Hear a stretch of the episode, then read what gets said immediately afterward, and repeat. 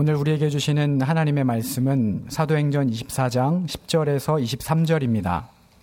총독이 바울에게 머리로 표시하여 말하라 하니 그가 대답하되 당신이 여러 해 전부터 이 민족의 재판장 된 것을 내가 알고 내 사건에 대하여 기꺼이 변명하나이다. 당신이 아실 수 있는 바와 같이 내가 예루살렘에 예배하러 올라간 지 열 이틀밖에 안 되었고 그들은 내가 성전에서 누구와 변론하는 것이나 회당 또는 시중에서 무리를 소동하게 하는 것을 보지 못하였으니 이제 나를 고발하는 모든 일에 대하여 그들이 능히 당신 앞에 내세울 것이 없나이다. 그러나 이것을 당신께 고백하리이다. 나는 그들이 이단이라 하는 도를 따라 조상의 하나님을 섬기고 율법과 선지자들의 글에 기록된 것을 다 믿으며 그들이 기다리는 바 하나님께 향한 소망을 나도 가졌으니 곧 의인과 악인의 부활이 있으리라 함이니이다. 이것으로 말미암아 나도 하나님과 사람에 대하여 항상 양심에 거리낌이 없기를 힘쓰나이다. 여러 해 만에 내가 내 민족을 구제할 것과 재물을 가지고 와서 드리는 중에 내가 결례를 행하였고 모임도 없고 소동도 없이 성전에 있는 것을 그들이 보았나이다. 그러나 아시아로부터 온 어떤 유대인들이 있었으니 그들이 만일 나를 반대할 사건이 있으면 마땅히 당신 앞에 와서 고발하였을 것이요. 그렇지 않으면 이 사람들이 내가 공의 앞에 섰을 때에 무슨 옳지 않은 것을 보았는가 말하라 하소서. 오직 내가 그들 가운데 서서 외치기를 내가 죽은 자의 부활에 대하여 오늘 너희 앞에 신문을 받는다고 한 이한 소리만 있을 따름이니이다 하니 벨릭스가 이 도에 관한 것을 더 자세히 아는 고로 연기하여 이르되 천부장 루시아가 내려오거든 너희 일을 처결하리라 하고 백부장에게 명하여 바울을 지키되 자유를 주고 그의 친구들이 그를 돌봐 주는 것을 금하지 말라 하니라. 아멘. 대제사장 무리에게 고용된 더둘로는 레인들의 요구에 따라서 총독의 법정에서 바울에 대한 사형 판결을 이끌어내어야만 했습니다. 그는 수사학으로 무장된 세치 혀를 놀려서 바울이 로마 제국의 실정법을 어기고 가는 곳마다 폭력과 반란, 심지어는 무장 봉기까지 획책하는 정치범인 것처럼 바울을 고발했습니다. 오늘의 본문은 더둘로의 그 고발 내용에 대한 바울의 자기 변증입니다. 10절을 보시겠습니다.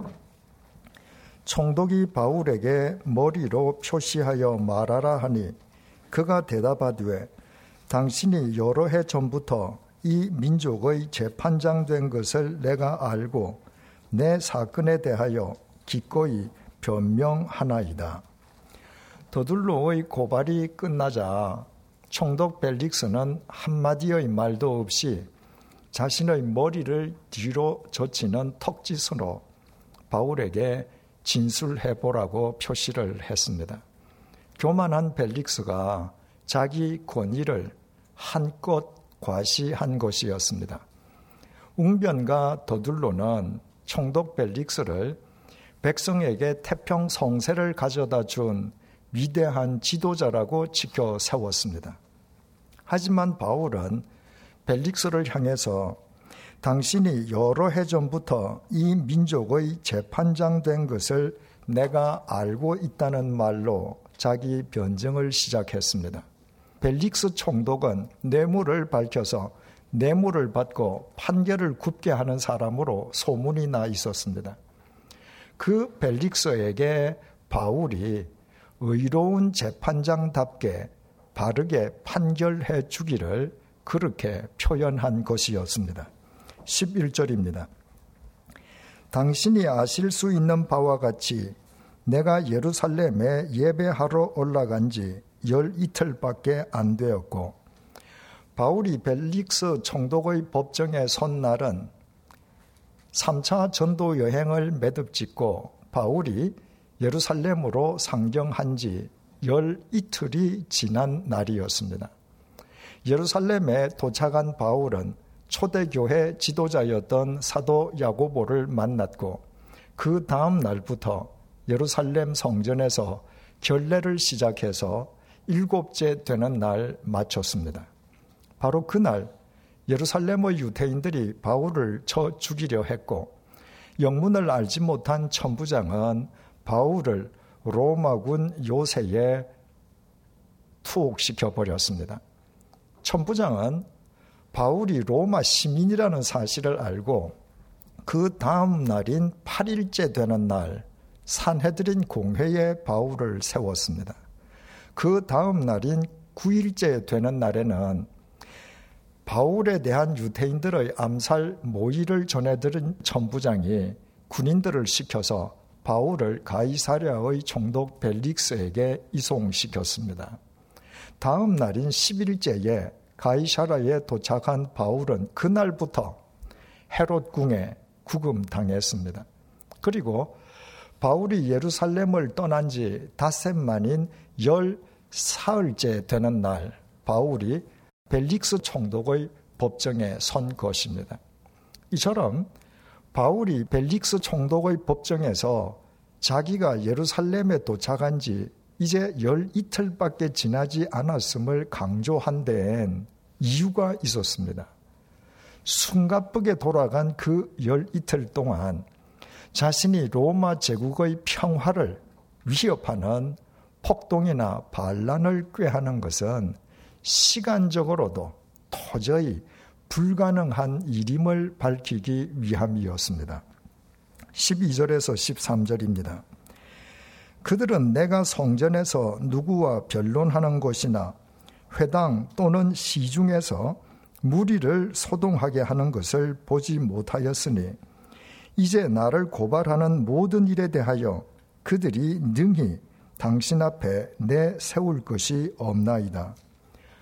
바울을 고발한 대제사장 무리 가운데 그 누구도 바울이 예루살렘 성전에서 이단 사설로 누구와 언쟁을 벌이거나 회당 혹은 거리에서 사람들을 선동해서 소요를 일으키는 것을 본 사람은 없었습니다. 바울은 한 번도 그런 적이 없었기 때문입니다. 그래서 바울을 고발한 대제사장 무리는 고발 내용에 대한 그 어떤 증거도 제시할 수 없었습니다. 오히려 바울을 쳐 죽이기 위해서 사람들을 선동해서 소요를 일으키게 했던 장 본인들은 대제사장 무리와 한 통속이었던 유대인들이었습니다. 14절에서 16절을 보시겠습니다. 그러나 이것을 당신께 고백하리이다. 나는 그들이 이단이라 하는 도를 따라 조상의 하나님을 섬기고 율법과 선지자들의 글에 기록된 것을 다 믿으며 그들이 기다리는 바 하나님께 향한 소망을 나도 가졌으니 곧 의인과 악인의 부활이 있으리라 함이니이다. 이것으로 말미암아 나도 하나님과 사람에 대하여 항상 양심에 거리낌이 없기를 힘쓰나이다. 바울이 한 것이 있다면 하나님의 말씀에 따라 유대인들이 십자가에 못 박아 죽인 예수 그리스도의 도를 믿고 쫓았던 것입니다. 인간의 죄값을 대신 치르시기 위해서 십자가의 제물로 돌아가신 예수님께서는 사흘째 되는 날 죽음을 깨뜨리고 다시 사신 부활의 주님이셨습니다. 그 부활의 주님께서 요한복음 5장 29절을 통해 이렇게 말씀하셨습니다. 선한 일을 행한 자는 생명의 부활로, 악한 일을 행한 자는 심판의 부활로 나오리라. 부활의 주님을 믿는 바울에게 인간의 죽음은 종결이 아니었습니다. 주님을 믿고 쫓는 사람의 죽음은 영원한 생명, 주님을 외면한 사람의 죽음은 영원한 심판의 시작이었습니다. 바울이 언제 어디에서나 모든 면에 걸쳐서 하나님과 사람에 대해 양심에 거리낌이 없는 삶을 살려 애를 썼던 것은 바로 그런 이유 때문이었습니다. 17절에서 18절을 보시겠습니다. 여러 해 만에 내가 내 민족을 구제할 것과 재물을 가지고 와서 드리는 중에 내가 결례를 행하였고 모임도 없고 소동도 없이 성전에 있는 것을 그들이 보았나이다. 그러나 아시아로부터 온 어떤 유대인들이 있었으니 3차 전도 여행을 마무리 지은 바울이 예루살렘을 찾아간 이유 중의 하나는 대흉년을 맞이한 예루살렘 사람들을 위한 마게도니아 그리스도인들의 구제 헌금을 전달하는 것이었습니다. 그리고 야고보 사도의 권유에 따라서 바울이 7일 동안 예루살렘 성전에서 결례를 행하는 것을 모든 사람들이 다 보았습니다. 그런데도 예루살렘의 유대인들이 바울을 쳐 죽이려고 했던 것은 아시아에서부터 온 어떤 유대인들, 다시 말해서 에베소에서 온 어떤 유대인들 때문이었습니다. 바울은 3년 동안 에베소에서 복음을 전했습니다. 우리가 잘 알고 있는 것처럼 에베소는 고대 세계 불가사의였던 아테미 여신상과 신전이 인간을 압도하는 도시였습니다. 원근 각처에서 아테미 신전을 찾아오는 참배객들로 항상 붐비던 에베소에서는 수많은 시민들이 아테미 여신과 신전을 이용해서 돈을 벌고 있었습니다. 바로 그 에베소에서 바울은 사람의 손으로 만든 것들은 신이 아니라고 설파했습니다. 아테미 여신상이 아무리 화려하고 웅장하다 할지라도 사람의 손에 의해 만들어진 그것은 단순한 금속 덩어리나 돌덩이에 지나지 않는다는 말이었습니다.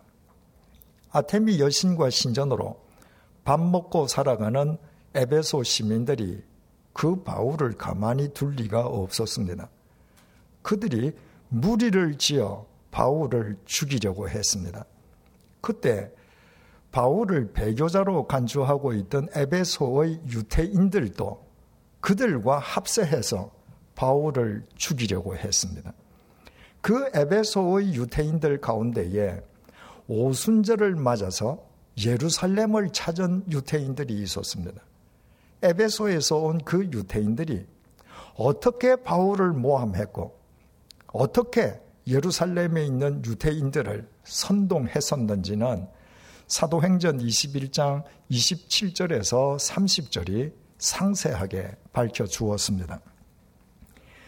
그 이래가 거의 참에 아시아로부터 온 유대인들이 성전에서 바울을 보고 모든 무리를 충동하여 그를 붙잡고 외치되 이스라엘 사람들아 도우라 이 사람은 각처에서 우리 백성과 율법과 이곳을 비방하여 모든 사람을 가르치는 그 자인데 또 헬라인을 데리고 성전에 들어가서 이 거룩한 곳을 더럽혔다 하니 이는 그들이 전에 에베소 사람 드로비모가 바울과 함께 시내에 있음을 보고 바울이 그를 성전에 데리고 들어간 줄로 생각함이로라. 온 성이 소동하여 백성이 달려와 모여 바울을 잡아 성전 밖으로 끌고 나가니 문들이 곧 닫히더라.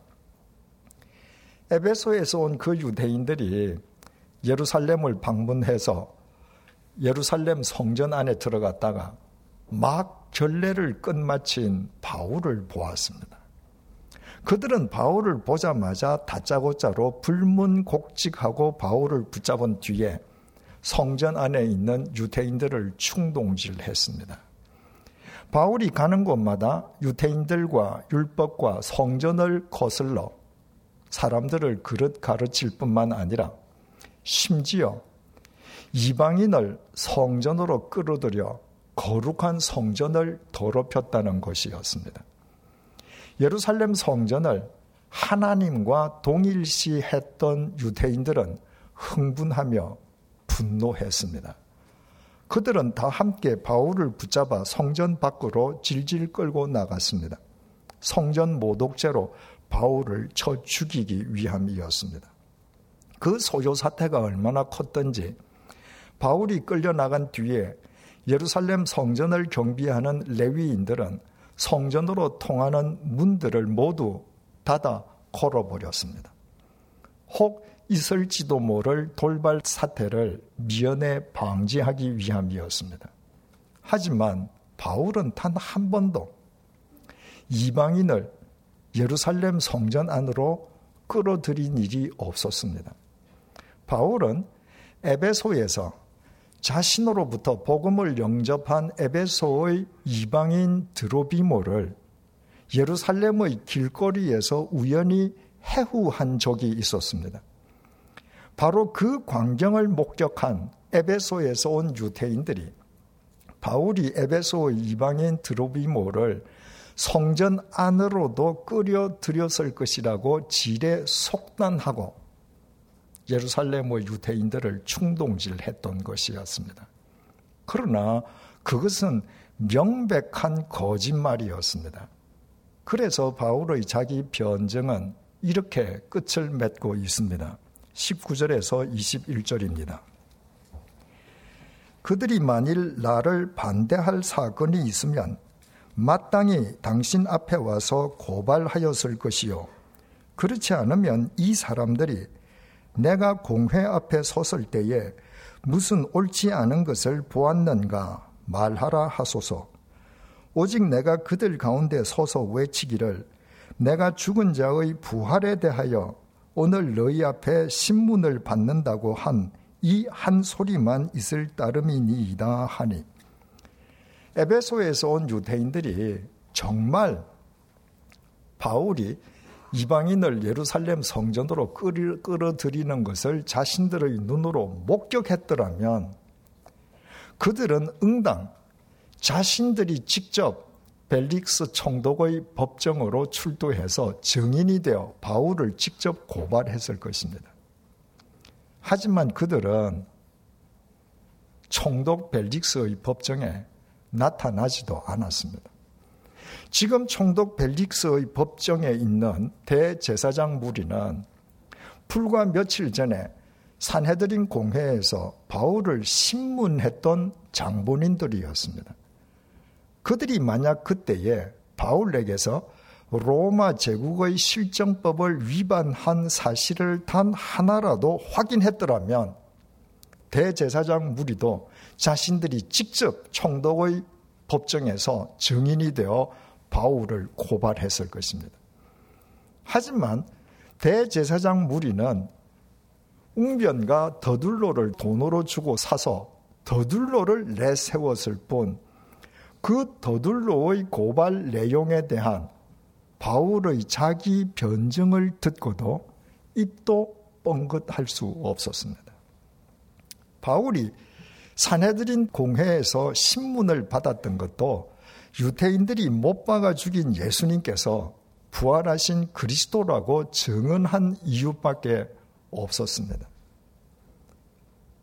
결국 돈을 주고 웅병과 더둘로를 고용해서 그의 세치 혀를 이용해서 총독의 법정에서 바울에 대한 사형 선고를 이끌어내려 했던 대제사장 무리의 시도는 진실을 밝힌 바울의 자기 변정 앞에서 무산되고 만셈이었습니다. 바울의 입장에서 보자면 바울은 이번에 세 번째로 자기 변증을 한 셈입니다. 바울이 예루살렘에 도착해서 결례를 마친 날 예루살렘의 유대인들이 바울을 쳐 죽이려고 하지 않았습니까? 그때 현장에 출동한 천부장은 바울을 수배 중인 이집트인으로 오인해서 부하들에게 두 쇠사슬로 결박해서 바울을 로마군 요새로 끌어가게 했습니다. 그때 바울은 천부장의 허락을 얻어서 로마군 요새로 통하는 층계 위에서 방금 자신을 쳐 죽이려 했던 예루살렘의 유대인들에게 첫 번째 자기 변증을 했습니다. 바울은 유태 교인이었던 자신이 어떻게 크리스찬이 되었으며 왜 이방인을 위한 사도가 되었는지 간증하는 것으로부터 자기 변증을 시작했습니다. 하지만 바울의 간증을 듣던 예루살렘의 유대인들이 갑자기 소리 소리 지르면서 바울을 쳐 죽이려고 해서 바울의 간증은 도중에 중단되어 버리고 말았습니다. 바울에게 덧씌워진 거짓 모함의 진상을 밝힐 수 있는 기회를 바울이 상실해 버린 것이었습니다. 바울의 두 번째 자기 변증은 그 다음 날 산헤드린 공회에서 있었습니다. 바울은 그동안 자신은 모든 면에 걸쳐 신앙 양심에 따라 하나님을 섬겨왔노라고 자기 변증을 시작했습니다. 바울이 말문을 열자 말자 대제사장 아나니아가 바울 곁에 있는 사람들에게 바울의 입을 치라고 명령했습니다. 유대인들에게 사람의 입을 치는 것은 그 사람에 대한 최악의 인격 모독이라고 했습니다. 대제사장 아나니아는 바울의 입을 치게 함으로써 그동안 모든 면에 걸쳐 신앙 양심에 따라 하나님을 섬겨왔다는 바울의 인격을 현장에서 짓밟아 버린 것이었습니다. 저런 인간의 말이라면 더 이상 들어볼 필요도 없다는 뜻이었습니다. 바울이 자신이 지금 이 공회에서 신문을 받는 것은 유대인들이 못 박아 죽인 예수님이 부활하신 그리스도임을 증거했기 때문이라고 밝히자 부활을 부정하는 사두개파 의원들과 인정하는 바리스파 의원들이 서로 자기 진영 논리를 내세우며 뒤엉켜 싸운 탓에 천부장은 자기 부하들을 시켜서 바울의 신변을 확보해야만 했습니다. 결국 바울은 산해드린 공회에서도 거짓 모함의 진상을 규명할 수 있는 기회를 갖지 못했습니다. 바울은 정식 재판정인 총독의 법정에서 행한 오늘 본문의 자기 변정을 통해서야 비로소 누가 왜 어떻게 자신을 거짓으로 모함했는지를 상세하게 밝힐 수 있었습니다. 바울이 진실을 밝힌 것입니다.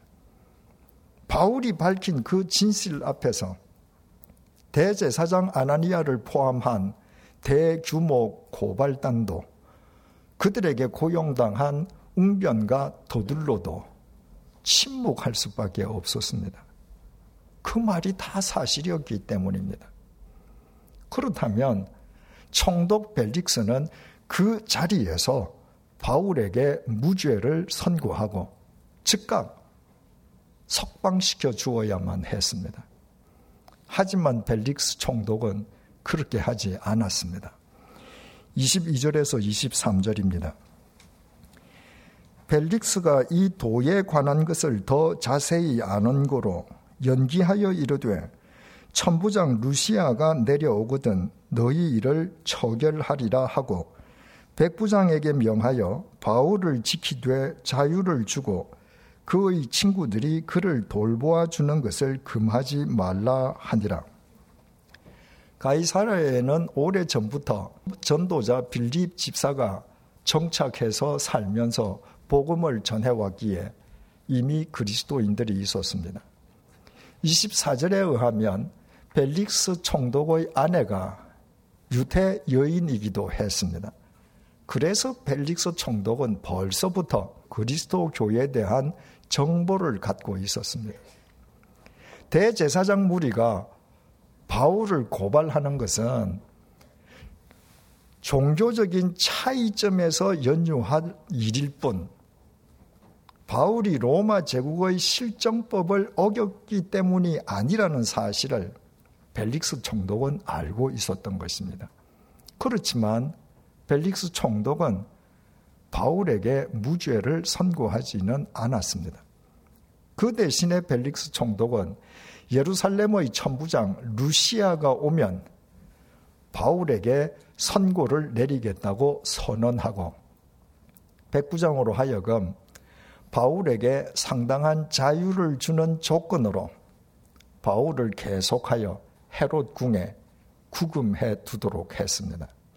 하지만 예루살렘의 천부장 루시아는 바울을 가이샤라까지 호송한 군인들 편에 총독에게 보낸 편지에서 이미 바울이 무죄라고 피력했었습니다.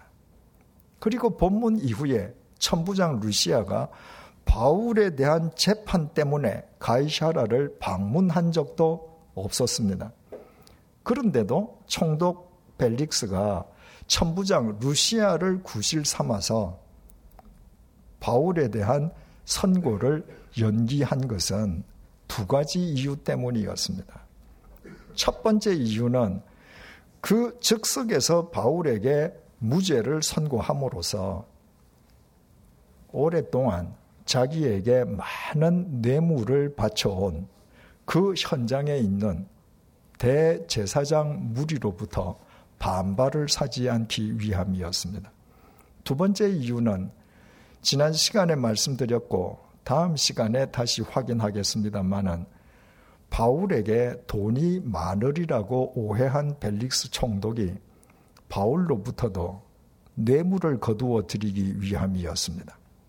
하지만 총독 벨릭스 기대와 달리 바울이 전혀 뇌물을 바치지 않자 벨릭스 총독은 바울을 무려 2년 동안이나 헤롯 궁에 방치해 두었습니다.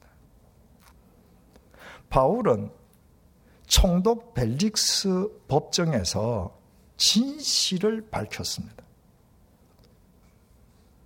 그 진실 앞에 바울을 고발했던 대제사장 무리와 그들에게 고용당했던 더둘로가 반박할 엄두조차 내지 못할 정도로 완벽한 진실 규명이었습니다. 하지만 바울이 밝힌 진실이 수용되지는 않았습니다. 총독 벨릭스는 바울이 밝힌 진실이 진실이라는 사실을 알면서도 의도적으로 묵살했습니다. 대제사장 무리는 본문에서 2년이 지나 신임 총독 베스도가 부임하자 또다시 바울을 총독에게 고발했습니다. 바울은 총독의 법정에서 분명히 진실을 밝혔지만 바울의 진실은 총독 벨릭스와 대제사장 무리에게 가로막혀 단 한치도 앞으로 나아가지 못한 채 바울이 갇혀 있는 헤롯 궁에 그대로 묻혀버리고 말았습니다. 당사자인 바울 입장에서 보자면 참으로 기가 막힌 노릇이 아닐 수 없었습니다. 하지만 바울은 억울해하거나 절망하지 않았습니다. 자신의 진실을 하나님께서 알고 계심을 알았기 때문입니다. 하나님께서 자신의 진실을 알고 계시는 한, 이 세상 사람 아무도 몰라도 아무 상관이 없었습니다. 하나님께서 자기 진실을 아시는 한, 하나님께서 하나님의 때에 하나님의 방법으로 자신의 진실을 반드시 드러내어 주실 것을 믿었습니다. 결코 짧지 않은 손을 지니신 하나님께서는 바울이 믿었던 대로 누가로 하여금 바울의 진실을 당신의 말씀인 사도행전에 기록하게 하심으로 지난 2000년 동안 시간과 공간을 초월해서 온 인류 앞에서 바울의 진실이 규명되게 해 주셨습니다. 그뿐이 아니었습니다. 세상 사람이 그의 진실을 묵살해도 좌절하거나 절망하지 않고 오직 주님 안에서 용기 있게 의의 길을 계속하여 쫓았던 그 바울을 통해 하나님께서는 인류의 역사를 새롭게 하셨습니다. 이것이 오늘 본문을 통해 주님께서 우리에게 주시는 주님의 메시지입니다. 형들의 미움으로 이집트의 종으로 팔린 요셉은 파라오의 친위대장 보디바르의 집에서 종살이를 시작했습니다. 보디바를 위해 충성을 다했지만 여주인의 농간으로 요셉은 옥살이를 해야만 했습니다. 요셉은 감옥에서 만난 파라오의 술 담당 관리의 꿈을 해몽해 주었습니다. 3일 내에 전직을 회복하리라는 길조였습니다. 요셉은 그 관리에게 자기의 억울함을 설명해 주고 전직을 회복하면 파라오 앞에서 자신의 진실을 규명해 주기를 부탁했습니다. 요셉의 해몽대로 그 관리는 사흘 만에 전직을 회복했지만 너무나 기쁜 나머지 요셉의 진실 규명 부탁을 잊어버리고 말았습니다.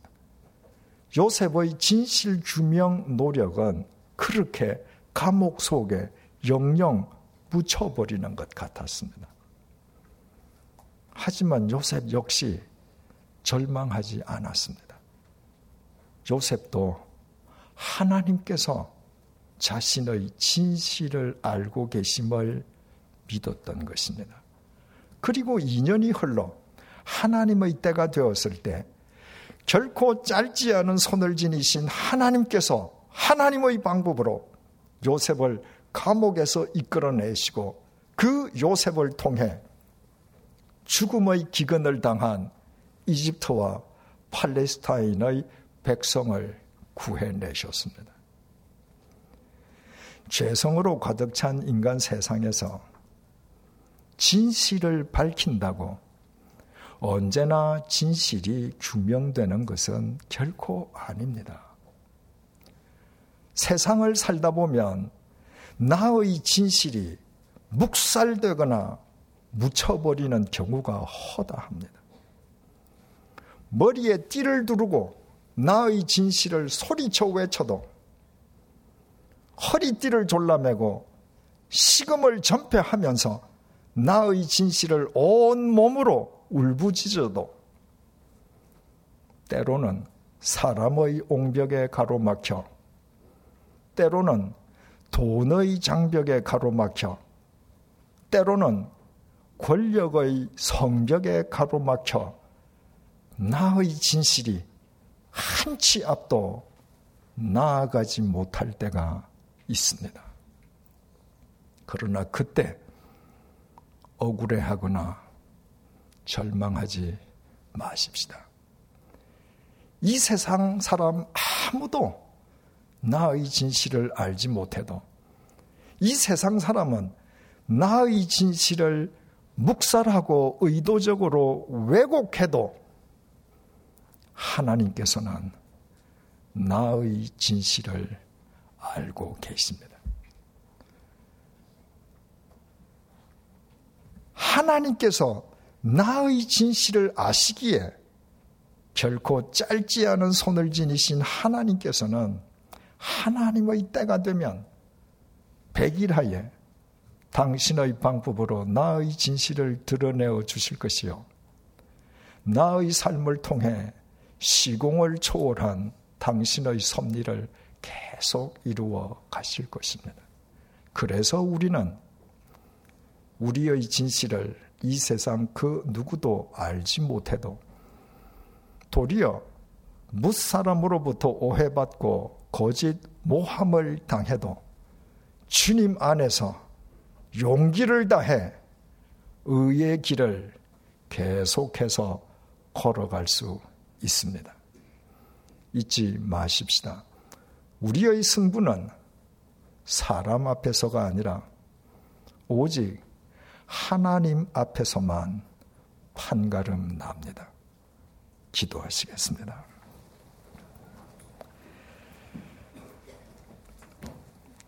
다윗이 하나님을 찬양했습니다. 여호와여 주께서 나를 살펴보셨으므로 나를 아시나이다. 주께서 내가 앉고 일어섬을 아시고 멀리서도 나의 생각을 밝히 아시오며 나의 모든 길과 내가 눕는 것을 살펴보셨으므로 나의 모든 행위를 익히 아시오니 여호와여 내 혀의 말을 알지 못하시는 것이 하나도 없으시나이다. 이처럼 다윗은 하나님께서 자신의 모든 것을 다 알고 계심을 믿었기에 사울 왕이 자신의 진실을 왜곡하고 유린해도 계속하여 용기 있게 의의 길을 쫓았고 하나님께서는 시공을 초월하여 그 다윗을 3천년이 지난 오늘날 이스라엘 국기의 별이 되게 해 주셨습니다. 다윗의 하나님, 바울의 하나님, 요셉의 하나님께서 우리의 하나님 되어 주심을 감사합니다. 내가 외친 나의 진실이 온갖 장벽에 가로막혀 땅에 파묻혀도 억울해하거나 절망하지 않겠습니다. 나의 진실을 익히 알고 계시는 하나님을 의지하며 더 더욱 의의 길을 용기 있게 계속하여 걸어 나가겠습니다. 우리의 한 걸음 한 걸음을 통해 결코 짧지 않은 손을 지니신 하나님의 섭리가 시간과 공간을 초월하여 날마다 이루어지게 해 주십시오. 북한이 또다시 5차 핵실험을 단행했습니다. 한반도의 상황을 누구보다도 잘 알고 계시는 하나님께서 결코 짧지 않은 하나님의 손으로 한반도의 평화와 안정을 지켜주시기를 간구드립니다. 이 모든 말씀 예수님의 이름으로 기도드립니다. 아멘.